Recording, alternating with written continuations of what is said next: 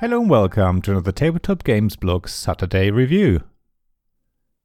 Hands up! Give me all your money! He shouted at the passengers in this express steam train to Cold City as you wave your revolver from side to side. You're in for a big haul, and already imagine how you're going to spend all this money, and how you're going to pawn the jewelry and become rich. But he hadn't expected the marshal being on board, as well as other bandits going from coach to coach trying their luck at getting rich quick at the same time as you. Your carefully planned heist seemed to quickly go off its rails, and you begin to consider jumping off this fast moving Colt Express by Christophe Raimbault from Ludonaute. Programming games aren't for everyone. It can be hard to plan several steps ahead and try to predict what everyone else does, while keeping in your head what the game state is going to be based on your calculations. However, the great fun of programming games is that what you've planned in your head, and therefore the actions you've carefully chosen in a specific order, will, inevitably, not pan out as you had hoped. As another player goes left rather than right, your next action will go nowhere, and everything else then goes awry from then on. That's what makes this game so much fun for me, at least. Watching a character punch into thin air, or trying to go one direction and running blindly into a wall, while everyone else's actions end up not being any more successful than yours. At the same time, it's awe inspiring when someone's actions pan out exactly as planned, and the whole sequence feels like a highly detailed ballet choreography. Colt Express fits this bill perfectly, and it offers a few extra things that other programming games don't have. Sure, there's the usual playing of cards in order to lock in what actions your bandit meeple will carry out and when. Once all the cards are played, they are resolved in order, and meeples are moved around the train accordingly, or loot is picked up to give you more points. However, cards are played face up, at least most of the time, so you can much better predict what's happening, and therefore feel like you have more control, even though that's not completely true. Everything becomes a lot more uncertain when players choose a movement action, either for themselves or for the marshal meeple. There are usually at least two different options for movement, so you do still have to gauge where you think the other player will go, but it's definitely not a certainty. More uncertainty is added when in some rounds some of the cards players choose are played face down.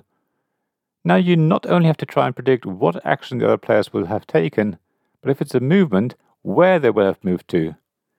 It's this uncertainty that creates the moment of suspense in Colt Express. Everyone is pretty confident that they have chosen the correct card for themselves, only to find that someone else has done something unexpected, and everything you do from then on is just useless. You do get some control back though. As cards are evaluated, when your card is a movement card, other than going up or down, that is, you can decide which way you will go. So even if you originally planned to go forward, towards the locomotive, you can still decide to go the other way if it's clear that you'd be heading into a trap if you didn't change direction. The problem is, your subsequent cards might now not be quite as effective as you had planned, but at least you've dodged a bullet.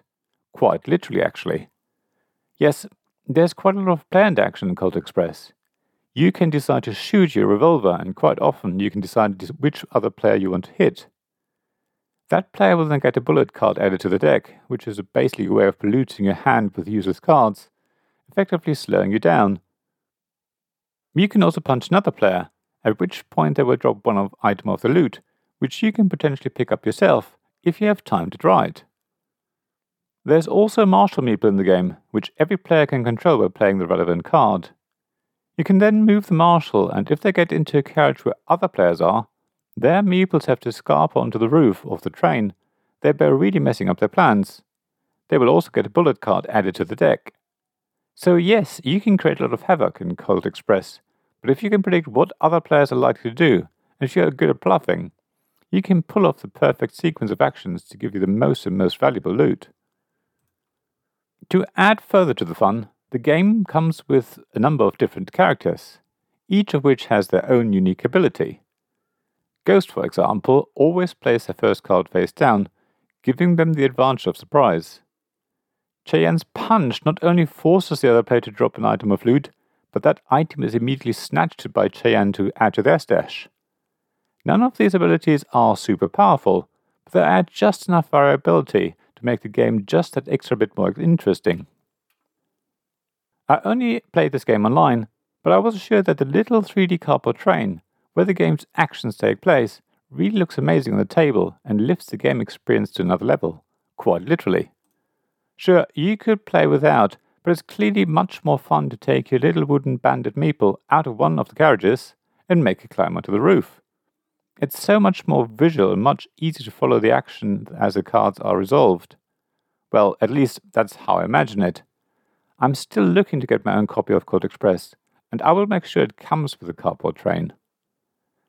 Other than the element of chaos that the programming in Colt Express creates, the wonderful 3D cardboard train, and the custom wood meatballs, it's also playing time that I love. Games usually take around 45 minutes, depending on a bit on player count and how fast people play. That's the perfect length for this game, and it's just short enough to get two or maybe even three games played in short succession. As I said, I'm looking for my own copy of Colt Express, which I think shows how much I like this game. It's really easy to teach and quick to play, making it ideal to play with pretty much anyone.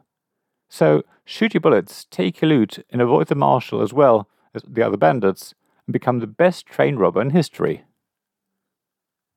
Thank you for listening to this Tabletop Games Blog Saturday Review podcast.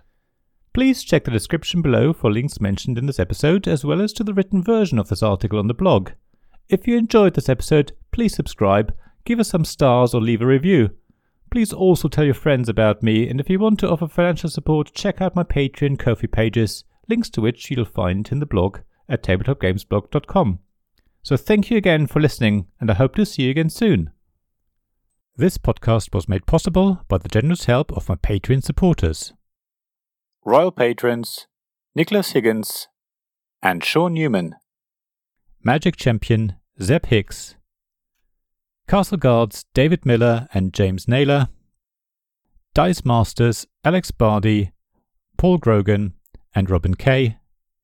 And Shining Lights Gavin Jones, Sarah Reed, Richard Simpson, and Tim Vernick.